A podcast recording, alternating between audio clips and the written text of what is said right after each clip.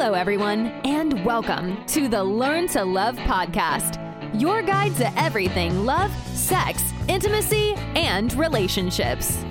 Each week, your host, Zach Beach, interviews new experts on love, including couples therapists, relationship coaches, sex educators, and best selling authors. Learn the best tips and cutting edge wisdom to better love yourself, others, and the world. Thanks so much for joining us. We hope you enjoy the show. Welcome to the Learn to Love podcast, everyone. I am your host, Zach Beach, and I'm here with the incredible therapist, Samantha Fox. Hello, Samantha, and welcome to the show. Hi, Zach. Thanks so much for having me on. Today, we're going to be talking about coming out later in life. And for those that don't know, Samantha Fox is a licensed marriage and family therapist based in New York City. And she is also a sexuality coach working worldwide with women coming out later in life. Samantha has been in private practice since 2012, working with individuals and couples struggling with sexuality, sexual issues, coming out later in life, relationship issues, and intimacy. Her coaching program, Curious, questioning, and coming out gives women a safe space to explore, find, and live their truth, and creates an embracing community for women around the globe that are questioning their sexuality or coming out later in life. How are you today, Samantha? I'm great. I'm great. Thank you. So, thanks so much for coming on. I have so many questions about today's topic. It's a really interesting niche that you have found yourself in, and it's something really important that we haven't talked at all on the podcast about before. But before we get into the specifics of coming out later on in life, I just want to ask you some basic questions about relationships in general and how we can better love our partners. And I know the common thing that people say is that communication is important for every relationship. However, it's easier said than done. And most often, and as you have said, even before we started talking, you know, people aren't necessarily in touch with their inner worlds. They aren't necessarily able to communicate their emotions for a lot of reasons. So, to you, what are some of the biggest obstacles towards effective and connecting communication? Yeah, that's really a great question, Zach. Um, there are so many obstacles to good communication. And one of the big ones that I see a lot is the assumption that your partner knows what you are thinking or that your partner should mm-hmm. know what you are thinking when in fact they just don't and they can't. And what we need to do is be, to be able to ask for what we need. So I think that this is a really basic one that shows up in so many clients and couples that I see. And I think there are a lot of reasons why we feel like we can ask or we shouldn't ask, or we don't want to have to ask our partners for what we need. And this is one of the real obstacles to couples being able to connect on a deeper level. It's true. The assumed mind reader of the partner, other partner, can be such a huge barrier because we do have this idea that once you fall in love with somebody, you twin flame, then you always just know what the other person wants. Exactly. So I'm a big fan of nonviolent communication, which does get into how every need that we have has a feeling attached to it. And if we get in, truly in touch with our feelings, we're able to figure out what is the underlying need that is being met in the case of a positive emotion or not being met in the case of a negative emotion. How do you kind of relate to emotions and this quality of our experience that we can get in touch with that most people know nothing about, that we, of course, call our emotional world? I like to think about the way that we're all wired with the same core seven emotions when we come out of the womb. Mm. So, when we're born, we're wired with our survival emotions um, joy, mm. fear, anger, disgust, excitement, sexual excitement, and I think I'm missing one. Pop quiz. Yeah. Uh, yeah, I'll I'll get back to it. Um, sadness. I don't think we oh, did sadness. sadness. There is sadness it is. Thank you. That's that's the seventh. Yeah. So we're we're all wired with those in order to survive and thrive. And what happens mm. is as we enter into the world, our family systems create environments where some of those emotions get disconnected from in order to get our needs met from our family members. So in some families, it's not mm. safe to be sad or it's not safe to be scared. And you learn through the interactions in your family how to essentially disconnect from core emotions because if you have them, mm. you're not going to get the needs met that you need in order to survive and thrive. Um, and so what happens at that point is that parts of you take over and they learn certain ways of coping with that that unfortunately can carry much further into adulthood than they're needed because these parts of us don't really realize that we no longer need that kind of protection. We're no longer living in our family systems. We're now adults. We have our own families. And so I see a lot of people who are very disconnected from their emotions or they have a spouse and they'll come in and say, you know, my husband is really unemotional or I'm really unemotional. And maybe you feel unemotional, but you did not come out of the womb unemotional. So a lot of it is uh, mm-hmm. is learning to disconnect and I like to deal with emotions in a way where we start to explore the parts of you that are keeping you disconnected from your emotions and why. And we start to soften them. Mm-hmm. And that's a lot of the work I do around reconnecting to your emotional world.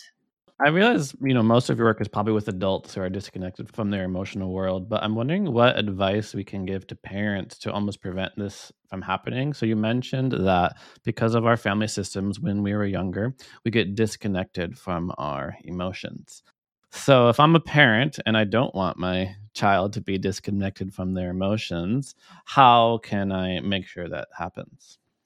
Yeah, I mean, so emotions are something that we are wired with, but we don't have language for. Mm.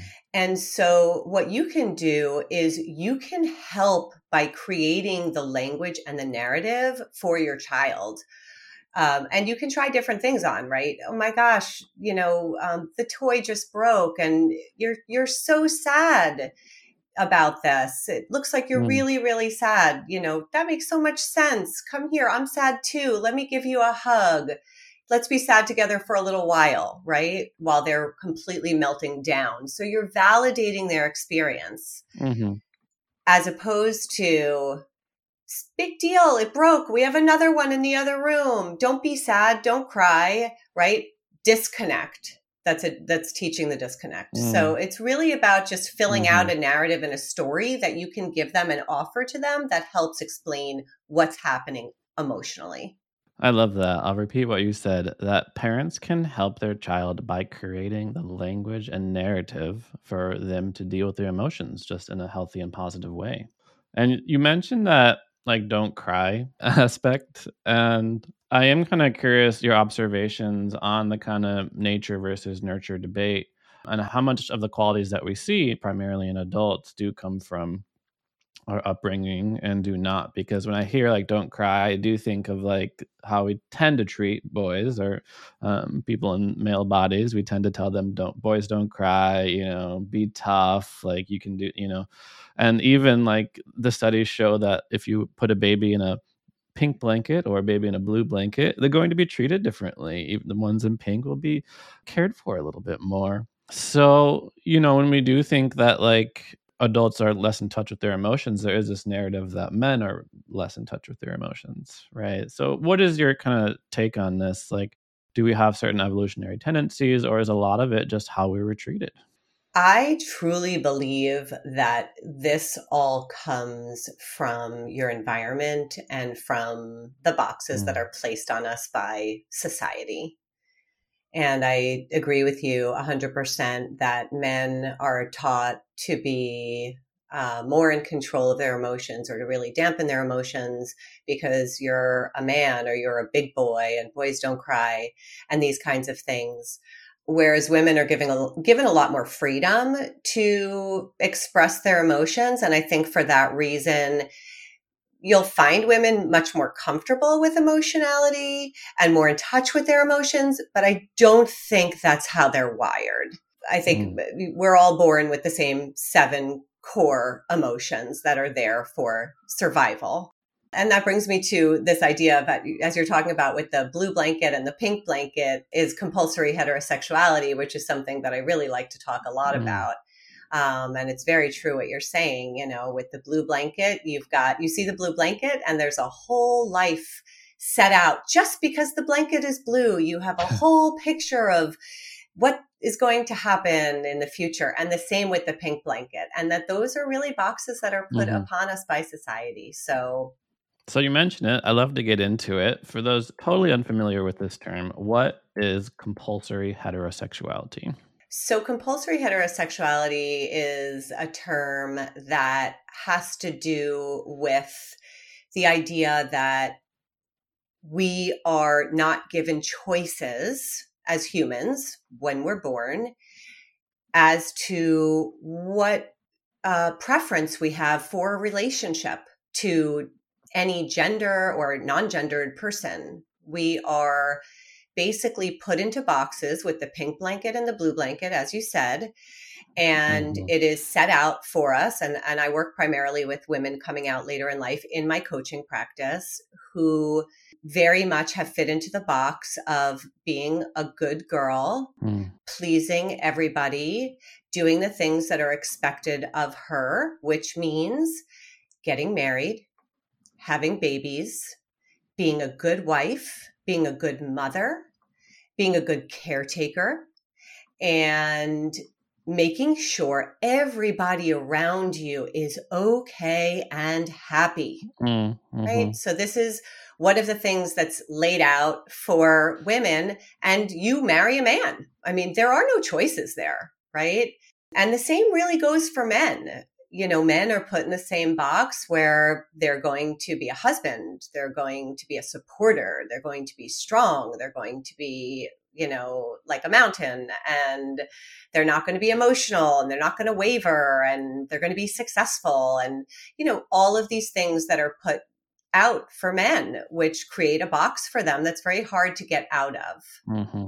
So, compulsory heterosexuality is something that when you do come to realize later in life that you're not straight, you bump up against a lot of guilt and shame about not being able to fit into that box that was set out for you really by society. What I'm hearing from you is that compulsory heterosexuality is not just certain societal family pressures for a certain sexual orientation, like being heterosexual, but also all the encompassing narratives, ideas we have around our gender expression, gender stereotypes, what expectations around how our gender is supposed to behave, and how we are supposed to step into these roles is, is more masculine, feminine, like stereotypes. Exactly. So I'd love to hear more about your path and how you got on this work that you're doing in the world. Um, you have this amazing coaching program, Curious, Questioning, and Coming Out, and focus on women particularly. So, how did this come about? What made you want to start working with women, particularly in the subset of the LGBTQ community? Yeah, so of course I have my own story, which goes back to 20 years ago mm. uh, when I was 32. And I had been married at that time for about six and a half years. And I had been with my husband for about two years before that. I had three young children. And I realized very suddenly, in a conscious way, because subconsciously it had been there for quite some time, but I I realized very consciously at 32 that I was not straight and I actually mm. fell for a woman and I ended up going down this journey of my own sexuality, separating, getting divorced, raising my kids in two homes and Mm. It was quite a, an experience. This was 2002. So today there are a lot more resources for women around this and coming out later. But at that mm-hmm. time, it was a bit scarce. And coming out of that experience and having survived that experience and then actually starting to thrive, I really wanted to work with this group of women and I did. I, I advertised this in my practice, in my private practice. I did work with many women through therapy in this way, but I'm in New York State. I'm in New York City, so I'm a New York licensed therapist. And I was limited to the women only in New York that I could work with. And so, having gone through the journey, having realized that there were so many things I didn't know then that I learned over the course of my career as a therapist that could help women on this journey, I I could help women all around the globe by starting a coaching mm. practice, a coaching program specifically for this group of women with all of the skills that I had as a therapist. I um, I came into this and I've been absolutely loving it. It is it's a full circle for me. So wow, quite a story you have, and there's so many questions I have about your personal story. First question, I have this like chicken or egg in my mind because you mentioned you realized you were not straight and you fell for a woman. Did this happen? Did you fall for women and, and then we're like, oh no? Or did you first discover that you weren't straight and then opened up the possibility to falling in love with other genders? That's a great question. And I wish I had a really direct answer for you, but I don't because, mm-hmm. in the strangest of ways, they were kind of happening at the exact same time. So, mm-hmm when I say that I didn't consciously realize that I wasn't straight, I didn't consciously realize that I was interested in women.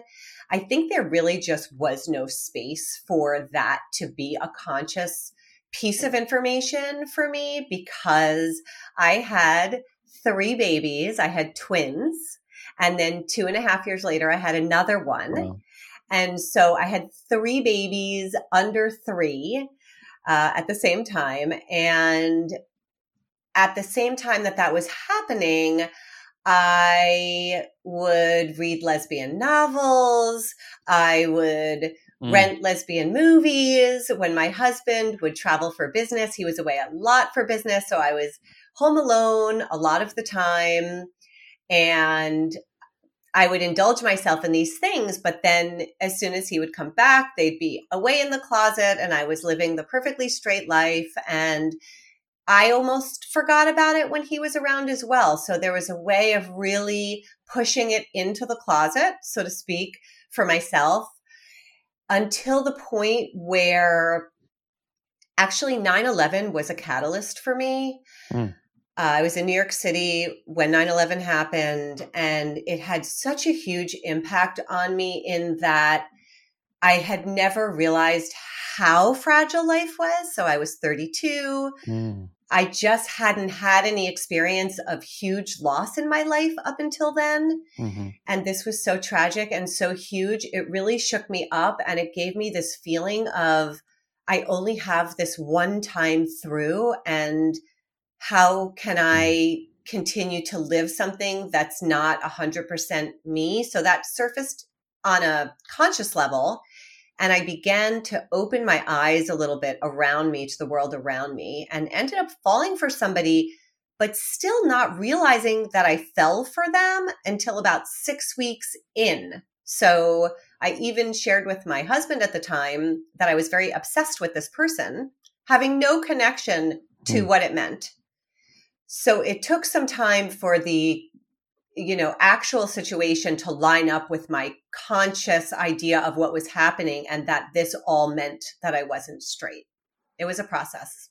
So I think one of the biggest questions when we hear about anyone who was in a heterosexual relationship for a long time and then they come out as, as gay or lesbian is well, how? Right. And I know this was a big thing in the 60s, 70s, and 80s as homosexuality became more accepted, as it became more popular, more and more people kept coming out. I know people in their 60s, 70s, they've been married for 40, 50 years, finally feeling free to come out to, you know, divorce their partner of decades and enter into a relationship is more in line with who they see themselves to be.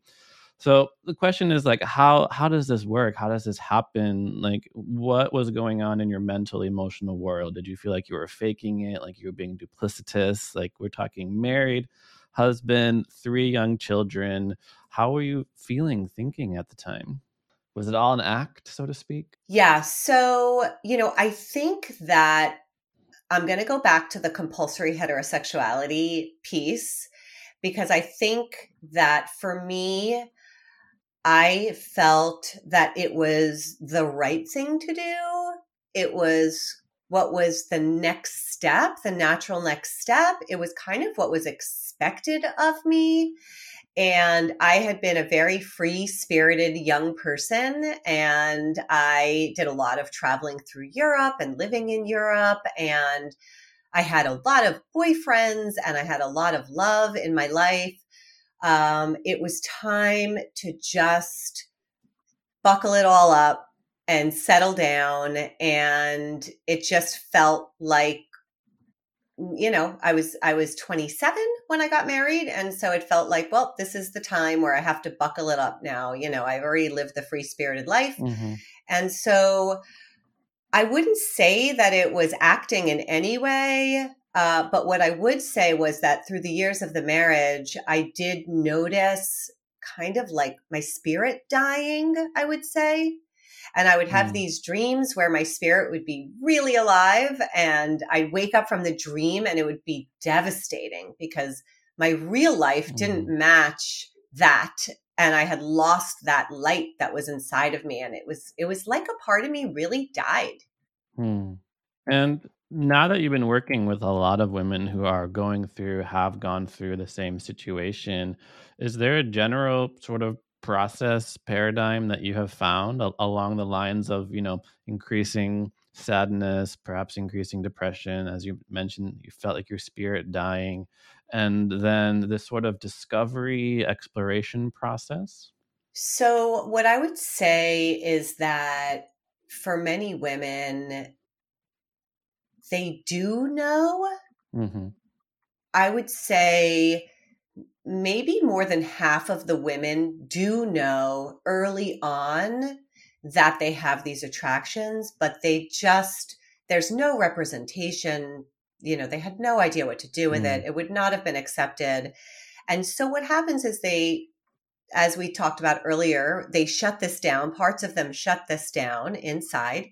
And mm. the coping mechanisms that show up to manage it are things like lots of anxiety, you know mm. deep depression or de- you know depressive episodes one after another some people it's substance mm-hmm. abuse and these are things that can show up for women that are struggling with their sexuality but it completely covers it up so they have no idea mm. that this is what's happening for them until they get into some good therapy where they start to be able to explore what's happening underneath the depression, underneath the anxiety, underneath the substance abuse. And there are some sexuality questions there.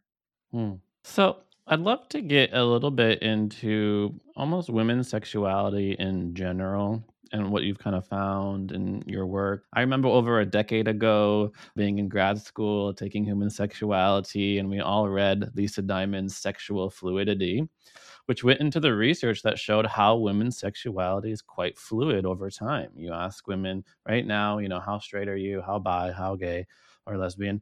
And um, they would you know scale 1 to 10 rate it. And then she would ask five years 10 years later and find that for many women these answers changed so, you know, when I hear like, oh, right, I was, you know, in this relationship for 15, 20 years, and then I discovered, right, that, you know, more lesbian desires. And it's like, well, was this there the whole time? Or is it possible that there's just changes, right? There's internal changes happening now, this is, might be dated knowledge. so I'm curious, yeah, just what is your understanding on female sexual fluidity and how desires have changed, what stayed the same, and what you have found with folks? Yeah, so sexual fluidity is a real thing for women.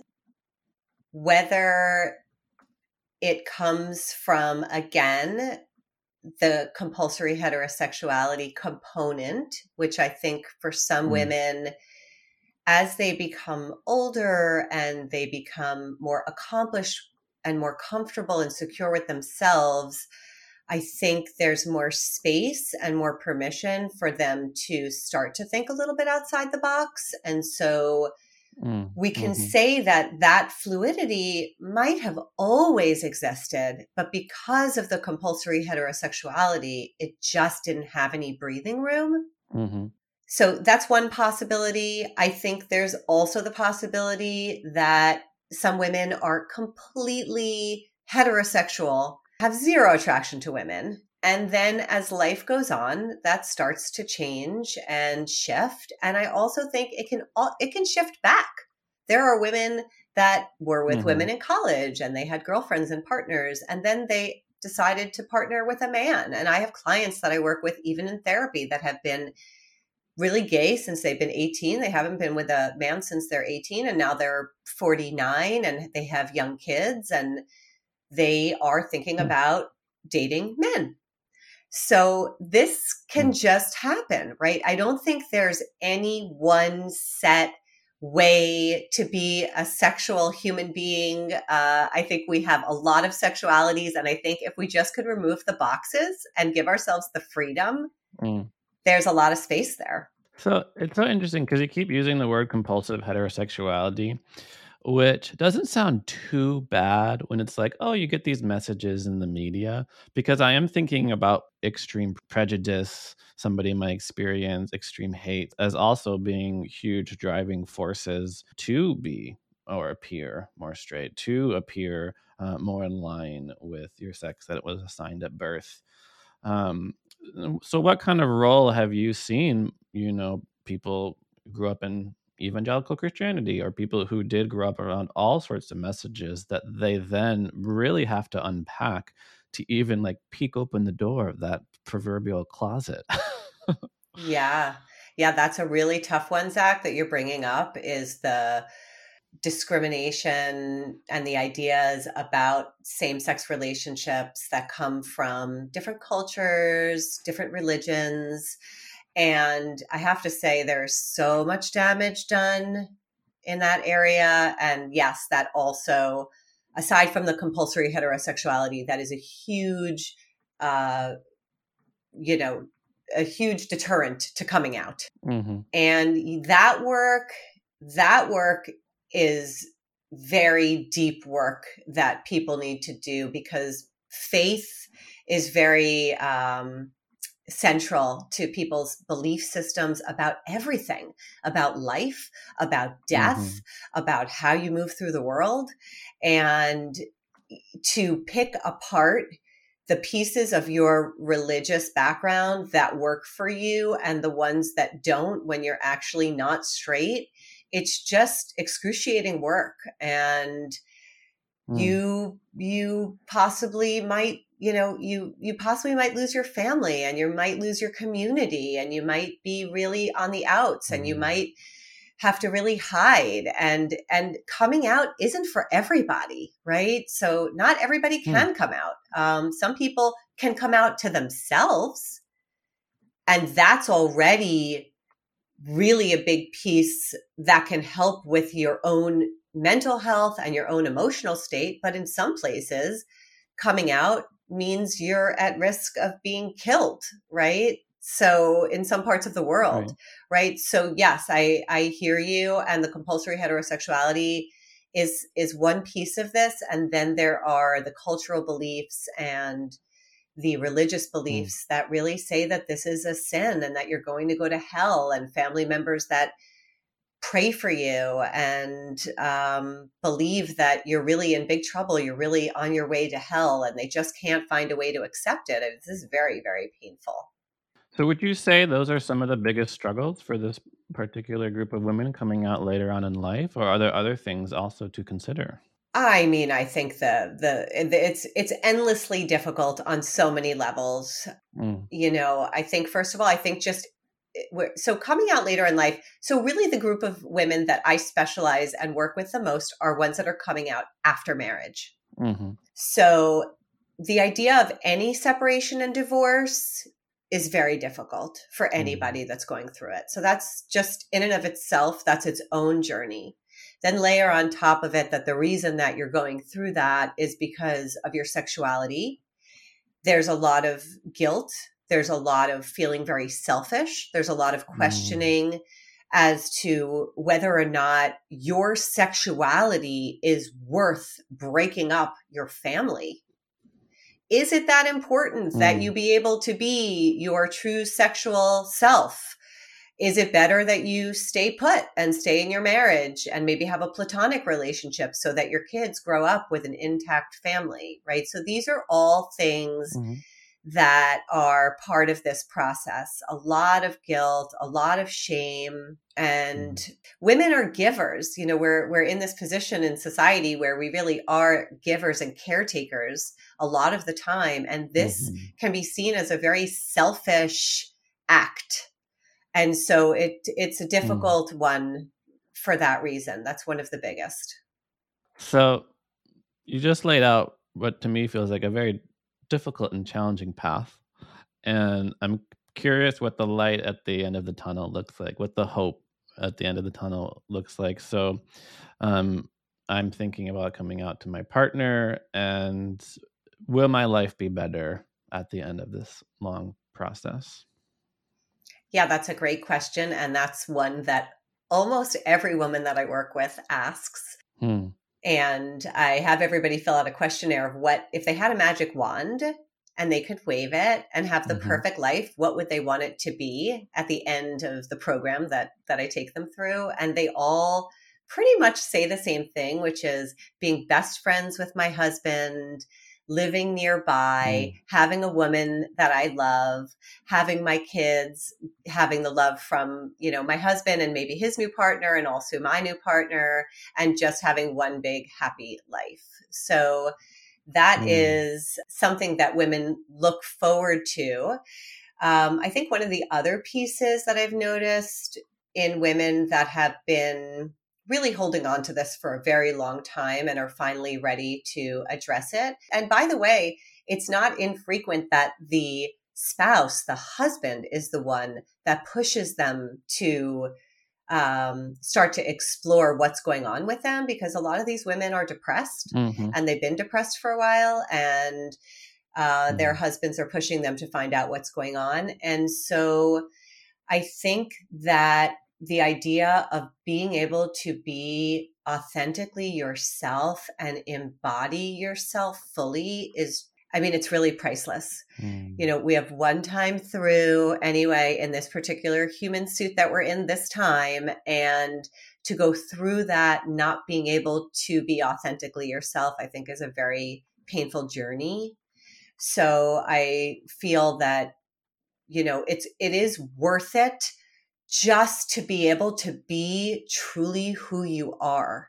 And a lot of women want to know, mm. well, am I going to find a partner? And how do I know I'm going to have a lifelong partner? And, you know, uh, there are no guarantees in any relationship that you're ever going to have a lifelong partner. Um, love is a risk, mm-hmm. right? And so uh, I really try to have people focus on they're going to get to be with themselves and they're going to get to love themselves and accept themselves and embody themselves and actually come to a place where they're even proud to be who they are and that this is really what the journey is about. It's not just about another person. Hmm. I love that so much. You said it's fully worth it to truly be who you are. And I'd love to go a little bit more into that future arrangement and what arrangements you have found people enter into because you mentioned that for the magic wand fantasy life people want to be best friends with their husband live nearby live with somebody a woman that they love but you also mentioned sometimes people do consider being in a platonic relationship in order to keep the household together. And this is again something I heard more of like in the 70s and 80s that when one partner would come out, you know, they'd be like, "Well, I still love you. You know, we don't have to have sex. We can just live under one house, raise raise the kids together, maybe separate when the kids are out, for example." But I can also imagine maybe if we're coming out more as bisexual, right? Maybe we stay in the relationship, explore something like open relationships or polyamory. So, what are some successful paradigms arrangements that you have seen people enter into once they have fully come out? Yeah, that's a great question. And, you know, really, I want to just say to start off that the sky is the limit. So I've seen a lot of different arrangements and a lot mm. of different arrangements that work for we don't know how long they're going to work for. In the same way, sexuality is fluid. Mm-hmm. These arrangements are fluid, right? So, making space for things that right now feel like they really work. And I'll give you a few examples of those. I have a number of women who have been in long term marriages with men that are truly their best friends. I mean, they love their husbands and they mm might be in a platonic relationship or they might have infrequent sex. So the relationship is not built on something sexual or sensual. It's built on friendship and deep respect and real love for another human. Mm. building a life together building a family together right?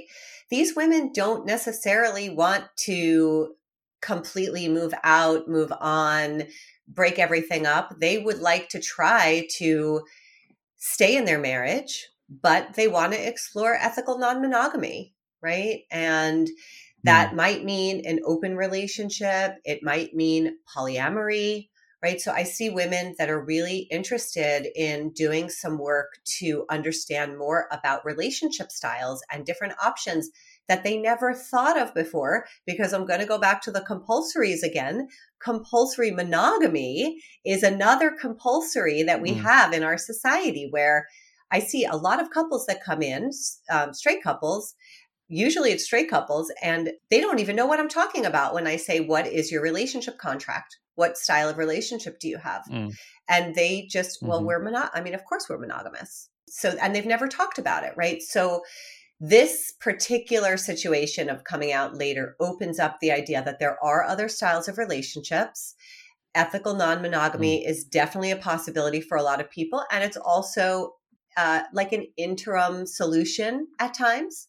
So husbands start mm. to go out and date, wives start to go out and date. You might still be living under the same roof, right? And over a couple of years, mm-hmm. maybe that stops working, and then you change into uh, really separating and having separate relationships. So that's one idea. Also, people nest uh, which is a common thing that people do now in separation and divorce, where you move in and out of the house, but the house remains the children's house. So mm. the couple gets an apartment together outside of the uh, main home, which remains the children's home. They get a two bedroom apartment and they move in and out of it. So one week one person's in the house with the kids and the other person's in the apartment in their bedroom having their own separate life doing mm. whatever it is that they're going to be doing. And then it switches for the next week. That also works for couples. Not necessarily for long term but i've seen some couples actually do this long term right? So mm. there's a lot of different creative options that people come up with. And i think as long as you are willing to really explore and try to problem solve and collaborate with your partner and they're on board with you, I think there are many different ways to make this happen. You know, I know that your focus is mostly on women, but I am wondering are there any differences between whether you are a gay man looking to come out versus out of your marriage versus a lesbian woman looking to come out? You know, I I can't say I haven't worked with gay men, with men who have been in heterosexual relationships who are coming out later, though I have had clients, the wives of those men. So I have had clients mm. who are, you know, essentially left by their husband because they came out. Mm. And I can't say that there's a lot different. I haven't work, worked in depth with men going through this, but my guess is that there's a lot of the same shame, guilt, you know, just really struggling to be yourself and be okay with that. You know, your whole world changes, your friends, what are they going to think? What are your business partners going to think? I mean, it's just it's it's not easy. This is not an easy journey. I always say this is not for the faint of heart, but worth it. Yes, it can very much be worth it. 100%. So, as our time is winding down, something that keeps coming up for me listening to you is the importance of living true to ourselves and how that can also be a way of loving ourselves. And this goes beyond simple sexuality or even relationship style. When you talk about compulsory heterosexuality, compulsory monogamy, you know, I think an essential part of the human path is to look at all the things society tells us we should do, tells us how we should behave, right? Like we maybe we have a passion for art, but we're told we have to get a degree that's going to pay the bills. And I do think that's one of the hardest things for us to do is think about, well, what is true to who I am and what is what have I just been taught? So, I'm curious more just in a general sense how do we begin that process that long lengthy process of shedding societal parental narratives and expectations to live more true with ourselves?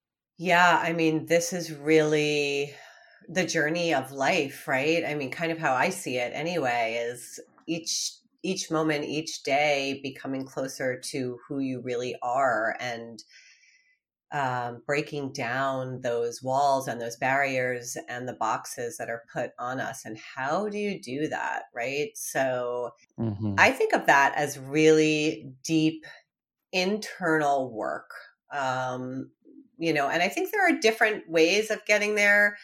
I can't say enough about having a great therapist. I think that therapy is very mm-hmm. helpful for learning how to find yourself if you have a therapist that can really lead you closer to your truth and ask the right questions so that you can find yourself you know in outside essentially of all of the boxes that are placed on us. Um, so and i also know a lot of people have spiritual practices meditation practices and things like that which can also help them move closer to themselves.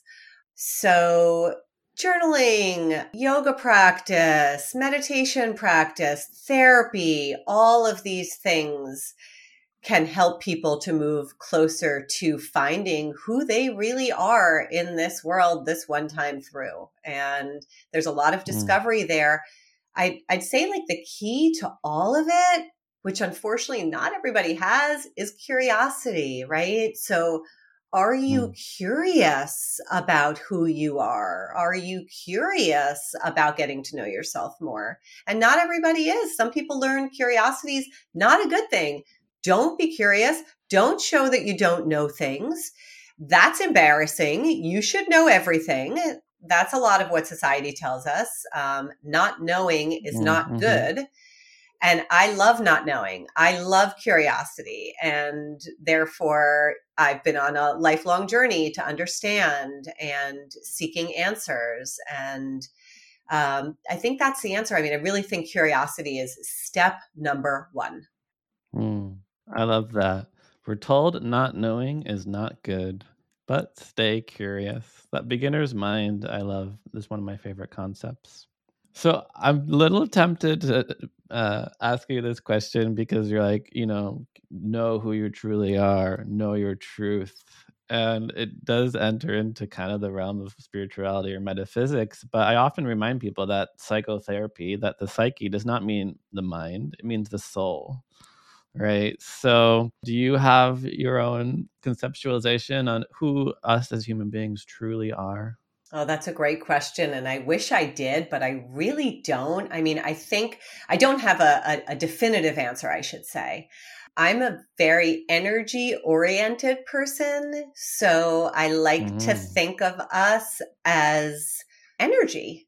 We are energy. Mm. To me, I'm I'm a highly sensitive person, so I can feel energy if I'm sitting with somebody and they're not speaking, I can sense their energy. If I'm walking by somebody on the street of New York City, I can sense the person I'm walking past's energy. And so you can't see mm. it. It's not something anyone's telling you, but I actually feel it. And so to me, we are energetic beings and our energy lives on even after our soul is gone. And that is my spiritual belief and understanding, not based in any one school or any one teacher, but just based in my experience.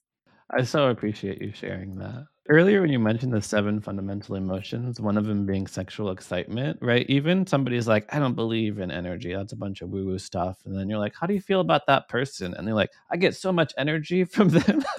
we are we have so much uh, energy between us. It's like, ah, yes.